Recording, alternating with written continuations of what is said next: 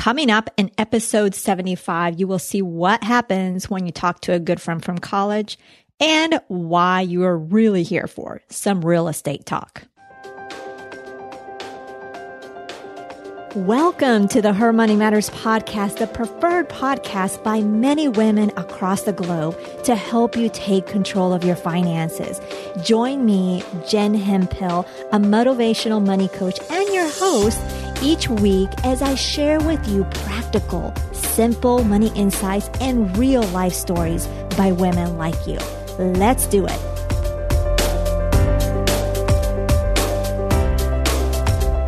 I am so excited to have you here. And we're episode 75, which means we are three quarters of a way to episode 100. And that to me, I just, I can't even fathom. So I have you to thank because you're listening. So, and because you're listening, I keep making more of these episodes. So I really, really appreciate you. Now, in today's topic, I've had had various questions on real estate. So I thought for today's episode, I'd bring in a real estate expert to talk about this, some of the questions that have been asked in our community, which by the way, if you haven't joined, do so. There are some really incredible women in our community and it's easy to join. It's over on Facebook. It's free. It's for you. It's what you make of it and you can go ahead and join at jenhemphill.com forward slash community. So in today's episode, we're going to talk a little bit about what coming from an immigrant family taught Karla about money. Okay. And why she felt she was blessed to be broke and poor, what she means by that. We'll talk about why she considers everything that she spends money on as an investment. We'll talk about what to look for when buying a home so you can really make it a good investment. And we're going to talk about investing in rental property and what to look for. And she's also going to share because there's, I was curious and people were curious, her thoughts on renting via those sites like Airbnb and, or the VRBO. So she'll share her thoughts on that. So let me share with you a little bit about actually my friend, not just a guest, but a good college friend. Her name is Karla Mina. She is an agent associated with the Coldwell Banker Residential Brokerage Halsted office in Chicago. And she's a triple threat within the local real estate industry. A top producing real estate broker, mother of two, and producer and host of AM's 560 show called The Market Overdrive. In addition to her recognition as a successful agent, Karla Mina is highly active in local real estate organizations and has cemented herself as a go-to authority on local industry analysis. And you will see she is a true hustler. So let's go ahead and meet my friend, Karla Mina.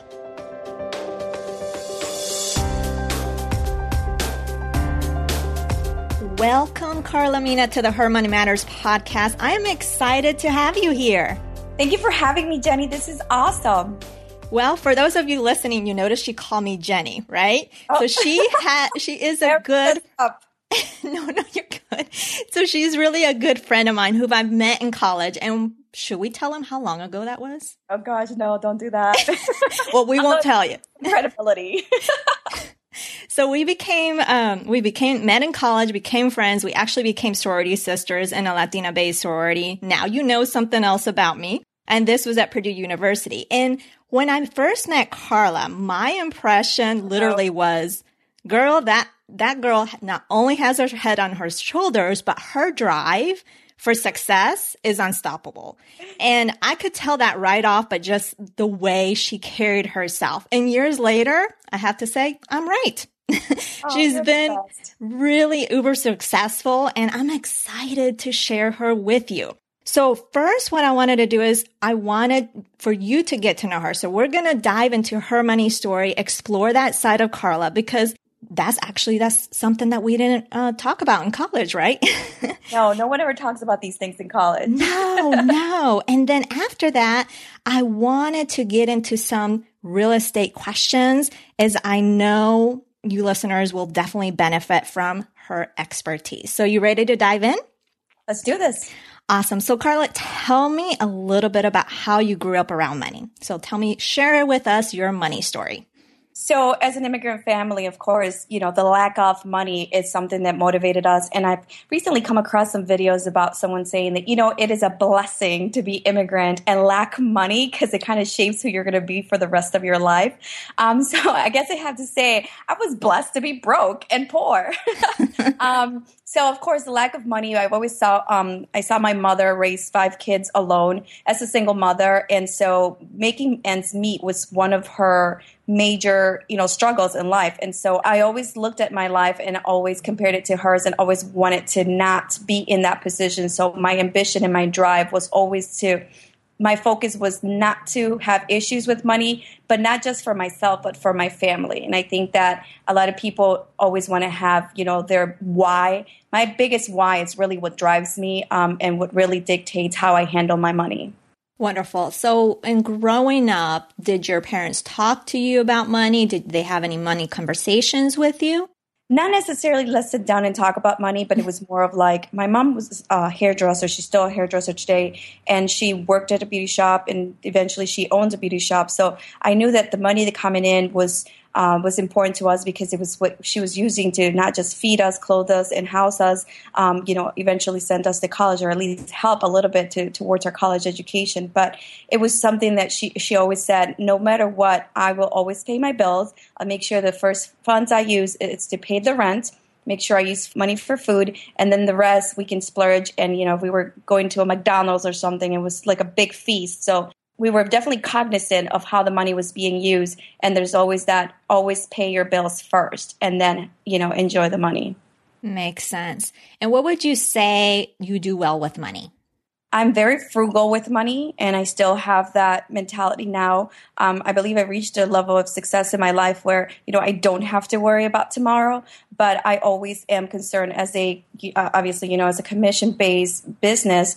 I'm always looking for you know fourth quarter, which is you know fourth and first quarters are typically in in Chicago are kind of the quiet season, so I always make sure that there's money set aside for those seasons because I'm an entrepreneur and I'm also a mom, a mom so I'm a, i call myself a mompreneur. So I'm always very frugal with respects to how I invest my money and everything that you spend your money in. I call it an investment, whether it's for life and leisure or for future. I'm always very cognizant of where the money is going, but I do make sure that I allocate money for discretionary op- options so that you know my kids and I can enjoy a life, and we're not just worried about money and focus on working. I love that. That's beautiful. And what would you say is the best money you've spent? The best money I spent was on a flip. um, I was I've been working real estate for about 12 years now, and I've, I've I went to the ups and downs of the market, and I realized that you know, I became a short sale expert here and started to um, negotiate short sales on behalf of some of our clients that faced financial hardship. I learned that business and I actually became preferred short sale expert with Chase. And so what that meant is that anybody who defaulted on their mortgage would get a, a letter stating that, you know, I could help them uh, with an exit plan and negotiate their short sale on behalf of Chase. So I came across some very good projects or properties that you know we could buy in distress purchase amount or you know lower cost and so I, be, I was like, oh my gosh, I'm making so much money for my investors who are buying these properties for like, you know, 20 cents on the dollar. They're fixing them and then they're putting them back on the market. So eventually when the market shifted and there were homes being sold after being repaired because buyers were looking at distressed sales and they're like, eh, I don't want to buy that anymore. I want something that's turnkey or something that we could just move into. Mm-hmm. Um, you know, banks start, institutions started lending on these projects. I saw that growth and then I said, wow, you know, there's so much opportunity. So I bought a two bedroom single family house for $50,000. We dumped about $40,000 in rehabbed and I sold it for 16500 Wow. So that was the best investment I've done recently. Very proud of that project. that is awesome. And what would you say has been your worst purchase? We tend to make bad decisions sometimes. Yeah, we do. Um, it's crazy because I don't have a lot of bad purchases. I mean, I do spend a lot of money on food. I'm a mompreneur, so like cooking is not my forte. And of course, you know, you're always on a run and you're like, am I going to go run home and cook? Which is something I, I, I should definitely look into and, and, do more often. But, you know, my accountant will tell you, wow, you know, you should open up a restaurant because you spend so much money on eating out. So I think overall, over a year's summary, I think that's the worst investment ever.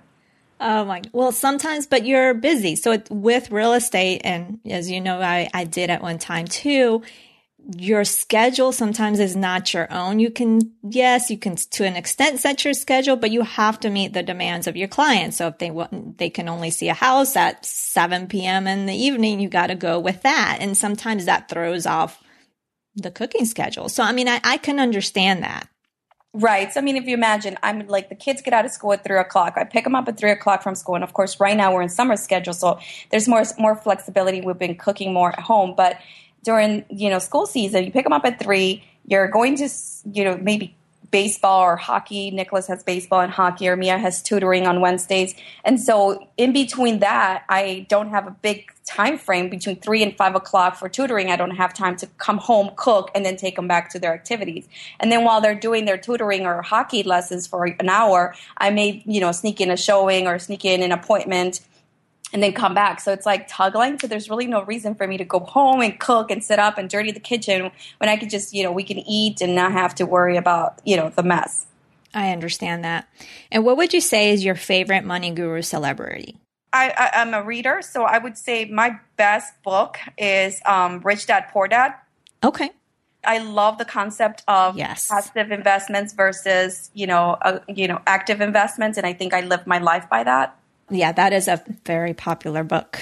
I like that too. and I think right now, as it's our millennials are growing up more conservative and they're looking at money as to, you know, because we obviously experienced the crash and everybody's looking into real estate in particular as an asset or something they can make uh, use of. Um, I love the concept of buying a two flat where you can live in one level and then rent the rest and have the mortgage pay itself so that it becomes an active investment rather than a passive investment of a single house where you're single family house or a home where you could just, you know, you're the only person paying towards that mortgage and it becomes more of a luxury. And so even in my level of success, I feel that that, you know, two flat rentals and having something pay itself is better than just dumping money into a property that may or may not eventually over time build you equity. I don't want to rely on the equity anymore as much as I want it to already be making me money. I understand that. So let's turn around. And even though we've already been talking real estate, because that's in your blood for sure because you've been talking real estate already so i wanted to ask you some specific real estate questions uh, some that i've been asked uh, about before some that have come up with from some listeners. So what would you say are maybe the top three or if you have more than three things that you look for when choosing a great home for a client that is also a good investment and should they need to sell it's a good spot to be in the three things that I look at are appreciation in that market. You know, how is it appreciating versus year ago and where it's going. Again, there's there's two type of purchases. One in which you're going to occupy as an owner, and the other one that's solely an investment. So if you're going to occupy it as an owner and you're a family like myself, of course, location means a lot and close proximity to the best schools in town. So I know a lot of families shop around that because schools do in fact matter. So when you can't get around that because you want to be in that perfect district for your child, there's you know you're just you're going to have to sacrifice you know condition or size of a home in order to get into that location. And so location means more. Mm-hmm. And then eventually when you're in a good school district, you know, you're always going to yield higher yields when you resell it because it's always going to be a top school.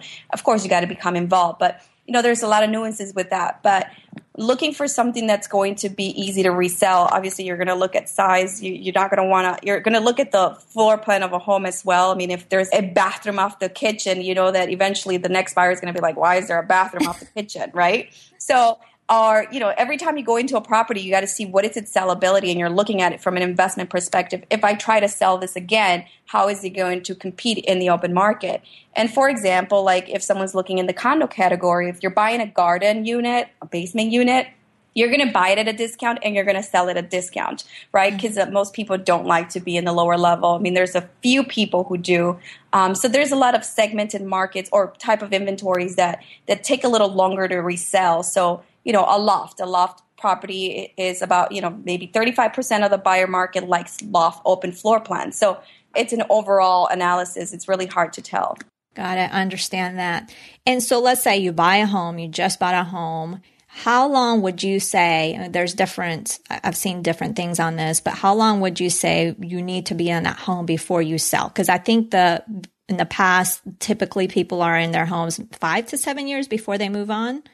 Or so. Yeah, I mean, there's statistics on, on timing, but really, real estate is an appreciating asset. It's not going to mm-hmm. appreciate today, but it always needs a little time to ferment, right? Um, so eventually it's going to appreciate. I'm looking at markets in Chicago where there's 15% appreciation over a year ago. You know, there's top 10 uh, markets here in Chicago that are very hot. Logan Square, Humboldt Park, it's up and coming, Andersonville, Pilsen. So you have to kind of keep your ears on the a pulse on the market and understand which markets are appreciating. But if you're already in a market that's appreciating, you're going to buy it at a premium as well. So, mm-hmm. you know, mm-hmm. for example, there's two markets here that are very head to head in appreciation versus year ago, like Logan Square and Humboldt Park. Logan Square is appreciating at 15%, and Humboldt Park is appreciating at 15% as well. But the like the average price for a two flat in Humboldt Park is like 242,000 whereas Logan Square is 500,000. So, you know, it, it's just a matter of like where do you want to go? Do you want to go into the one that is just appreciating or the one that's already appreciated? So, it you know, there really isn't a time of how long you hold it because something dramatically happened in the market and then all of a sudden nothing is appreciating like what happened in 2008, 2010, right? Right. Right. So there really isn't a crystal ball as to how long to hold the property. At the end of the day, is how are you using the product? If you're buying it, can you hold it because you're going to be living in it? But if you have to live, will rental mo- income subsidize the mortgage and you don't have to worry about liquidating that asset because you know that over time it's going to appreciate. So there's a lot of things that you have to take into consideration when making those decisions. Right. So you're in a home and how do you determine if it's better to sell because this kind of goes with what you were just saying, uh, if it's better to sell or rent it? The way you determine that is you look at the rental market, and in some areas, there are rents are so high. Like right now, it's so much cheaper to own than to rent um, because rents on a national average are about 41%. So it's ridiculous. Um, mortgages are still very, you know, the equity or the carrying costs for mortgages are still very affordable in some cases. Before we jump into today's content, keep your ears peeled for a unique reveal I'll be sharing midway through the show. It's something special just for you.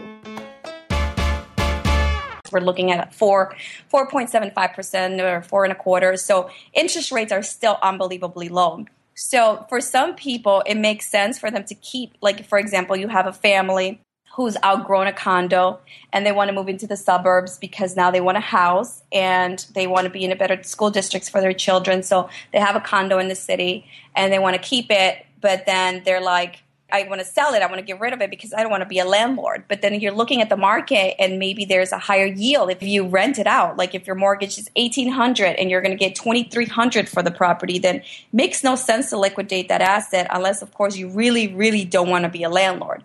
But say for example you bought that property for for 250 and the market says that it's only worth, you know, 225. So at that point, do you come to closing and pay the difference? Or do you just hold on to the asset and hope that eventually there's appreciation so that you can liquidate that or get you know you can sell it later? Right. um, if it makes sense to start collecting rental income then by god just become a landlord and figure it out. If you don't want to deal with it you know pay a property manager to you know collect rents for you and manage those tenants so that it becomes an investment you don't even have to deal with.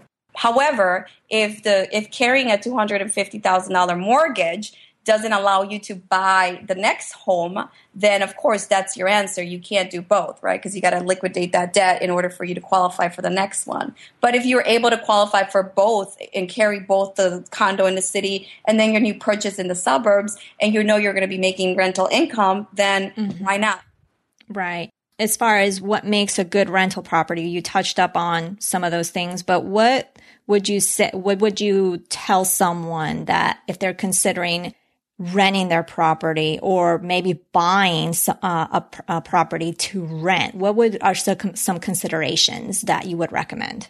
location and demographics and by, by that i mean like who who is your target audience and that comes with any sale right who is the mm-hmm. target audience um, if you're looking at a neighborhood that caters to transient uh, demographic then you want to be close proximity to a train station l um, a train station or bus or highway um, of course, if there's nightlife or restaurants, most people always want that. So you know that that's going to be great. But in some cases, and because the rental market is so hot, remember we're just coming out of the recession and people are kind of people all of a sudden forgot about it because there's pricey uh, property prices going up and there's bidding wars and they're like what happened but come on there's still some people who lost their jobs and are still just trying to come back alive and so they they're cleaning their credit and they're just now being able to buy because once you're a homeowner you're always going to want to be a homeowner again. You hate renting. Um, but there's still those people who can't afford to buy or cannot get you know a loan to buy. So the rental market is high. There's so much demand. And let's not forget those kids who graduated college and are still not finding that great job or not making mm-hmm. a ton of money or don't have that long employment history where they can qualify for the mortgage. So of course they're also driving the rental markets up. So in today's market, I mean, I'm, I'm looking at people renting attics, like a one bedroom attic studio, and it's like ridiculous. I'm like, is that even legal? Can you do that? Um, so it's really hard because I'm going to tell you, you can rent anything out now. Um, but be specific, right? Always location is kind of key. Close proximity to obviously a good school as well. If you're catering to a family, if you have three bedroom plus, or locate, you know, close proximity to public transportation. Makes sense. And of course, you've heard of Airbnb, VRBO. What would you say about renting via those? What are your words of advice? Oh my gosh, I love it. Share economics, you know, the mm-hmm. Ubers, the we offices where you share everything. It's all about sharing and caring. I think we all become hippies as a society. and as a capitalist, I love the trend. Um, of course, it's phenomenal, but you have to be careful that you understand the regulations because you could get fined. So if your building doesn't allow it, and of course now that's taxable income and everybody wants a piece of the pie, I say be careful, learn your regulations because if you can do it, get away with it, do it. It's the best way to keep a property, uh, you know, vacancy rates low. And I, I know a ton of people I actually met this uh, this client who told me that he's actually rented properties from other landlords. So he's a tenant, mm-hmm. and he basically rents these properties so that he can rent them to Airbnb and make a profit. oh my goodness! So really, the key here is knowing, like you said, the regulations, making sure you know that fine print um, yeah. of where you're living, um, especially in the city. I'm sure it probably gets more complex um, yeah. in the city.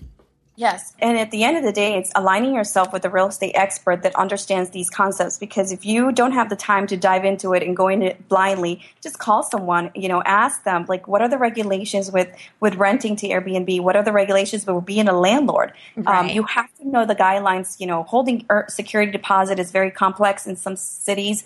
Um, you know, in Chicago, for example, like, if you break any type of landlord tenant rules or tenant ordinance, uh, you can be responsible for a full month security deposit and then, of course, legal fees. So don't get yourself in trouble. Understand the guidelines so you can do it legally, and then, of course, always learn, learn how to protect yourself.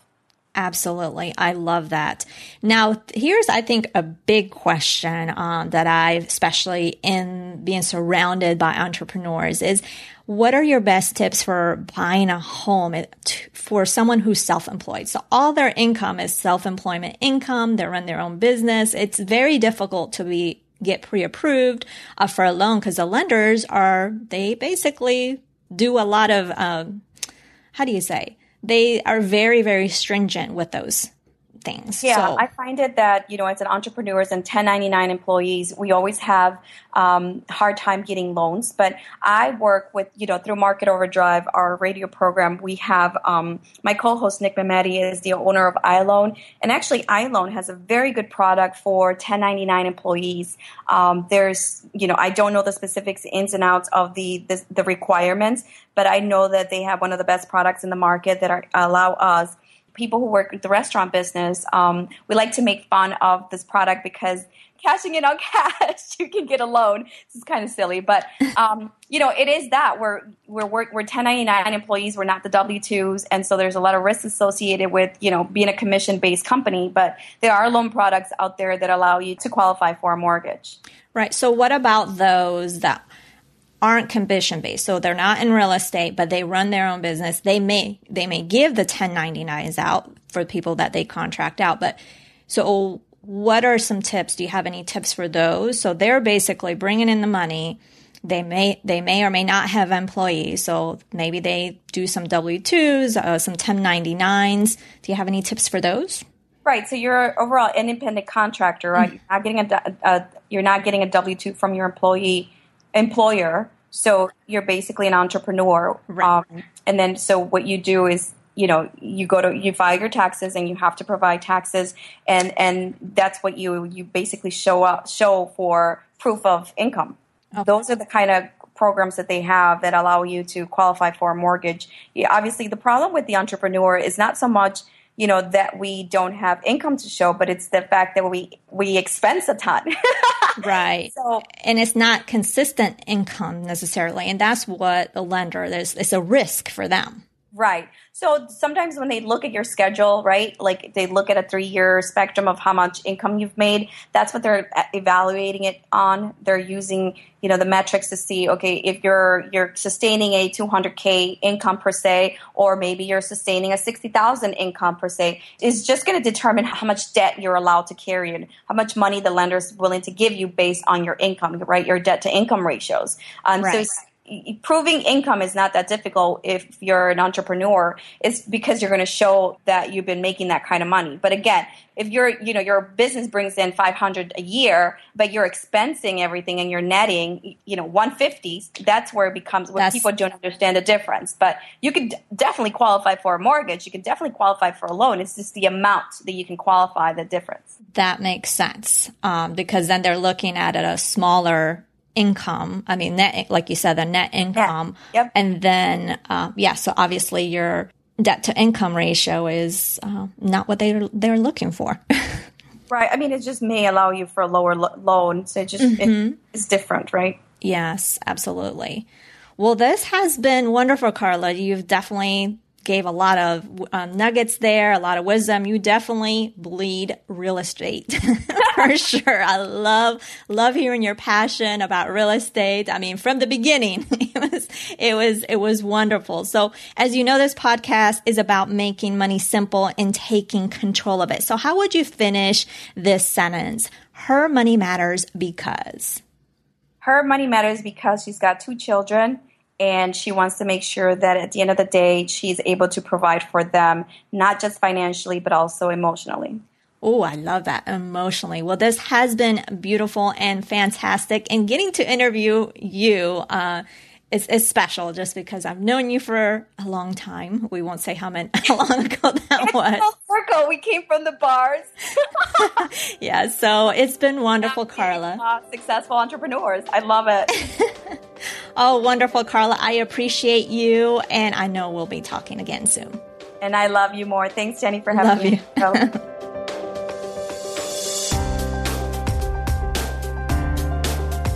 So, what did you think about Karla? I know she's my friend and maybe I'm biased, but she is truly just a phenomenal woman in my eyes. Since the day that I met her in college, I knew she was going to be up to big things, as I mentioned before, and she definitely has lived up to not my expectation, but really what I really saw her, what she was about, right?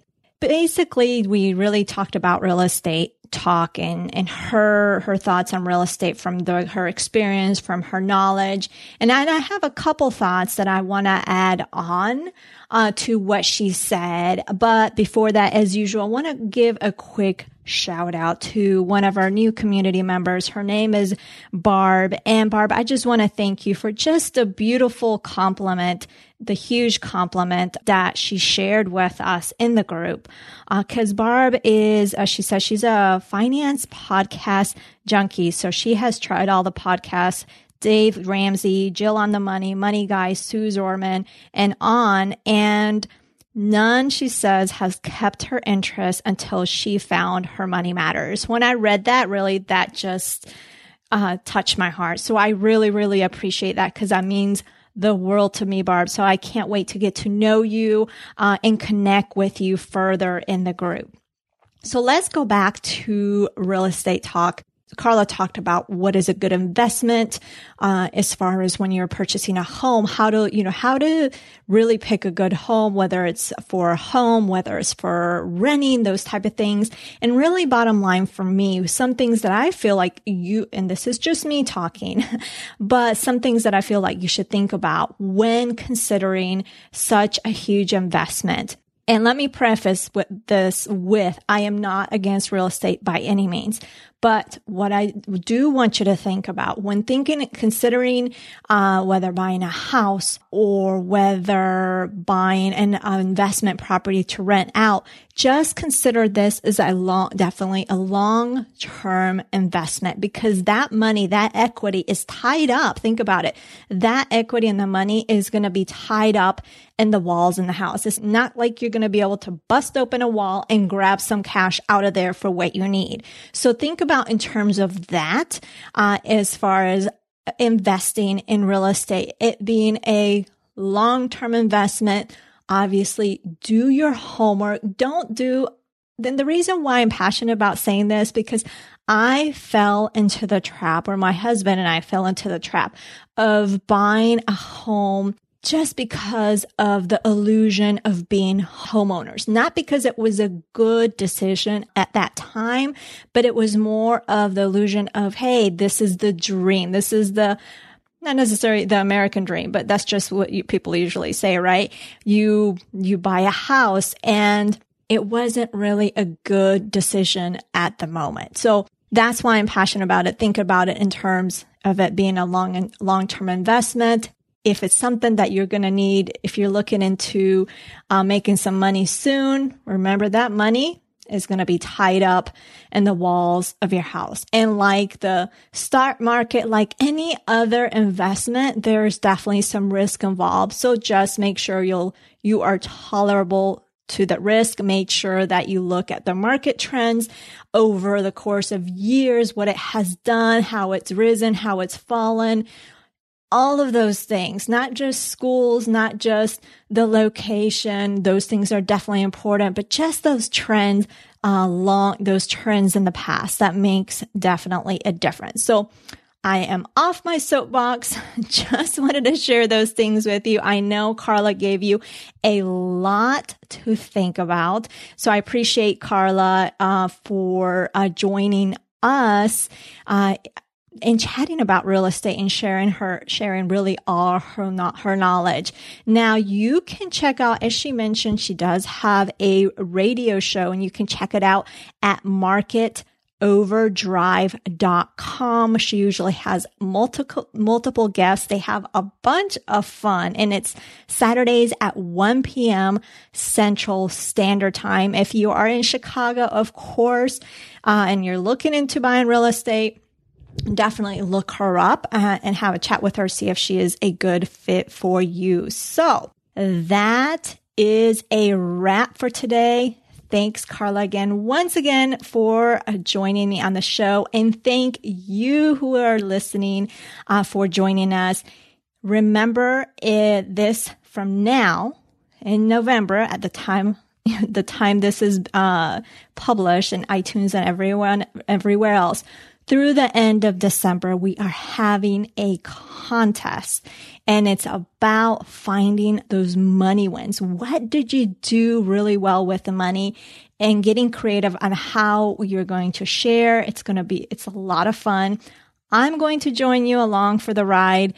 If you, for all the details, go to episode 74 and take a listen uh, to that episode. Join our community at jenhemphill.com forward slash community. Let's have some fun with us. Let's end 2016 with a bang because I know you, no matter where you're at in your financial journey, I know there's definitely some things we can celebrate about. So enough about that. Again, thanks again We'll catch you next Thursday. And remember for the show notes, I will be sure to share the links of where to find Karla and all the good stuff that we shared today over at jenhemphill.com forward slash 75. Alrighty, so that is really it this time. Talk to you next Thursday.